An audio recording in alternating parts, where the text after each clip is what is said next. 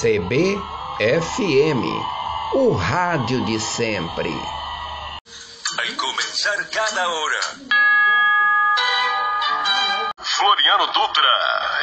Olá, amigos. A primeira concessão de um parque estadual na região Nordeste foi assinado há duas semanas como resultado de parceria entre a Secretaria do Meio Ambiente, SEMAN Bahia, e o Banco BNDES.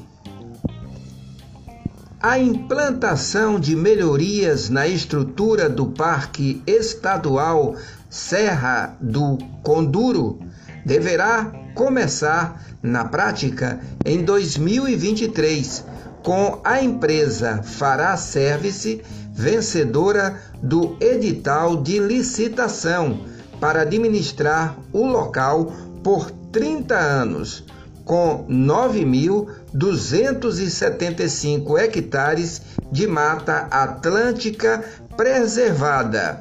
O parque abrange os municípios de Ilhéus, Itacaré e Uruçuca, na região sul da Bahia.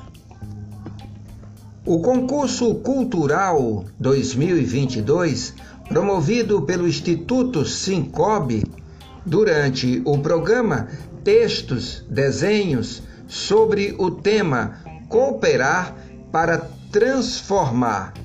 Dentre os trabalhos, 12 foram escolhidos como os melhores, três de cada série.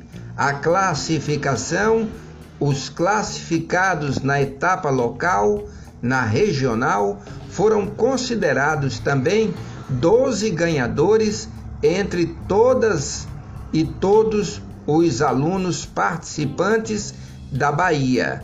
Entre os vencedores está Liz Carneiro Freitas, aluna do grupo escolar Getúlio Vargas, da cidade de Mairi.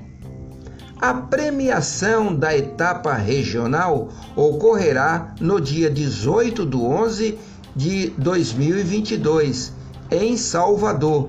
O Instituto Sincob arcará com o custeio total do evento e levará a aluna, um responsável e a professora para participarem da cerimônia e turismo na cidade.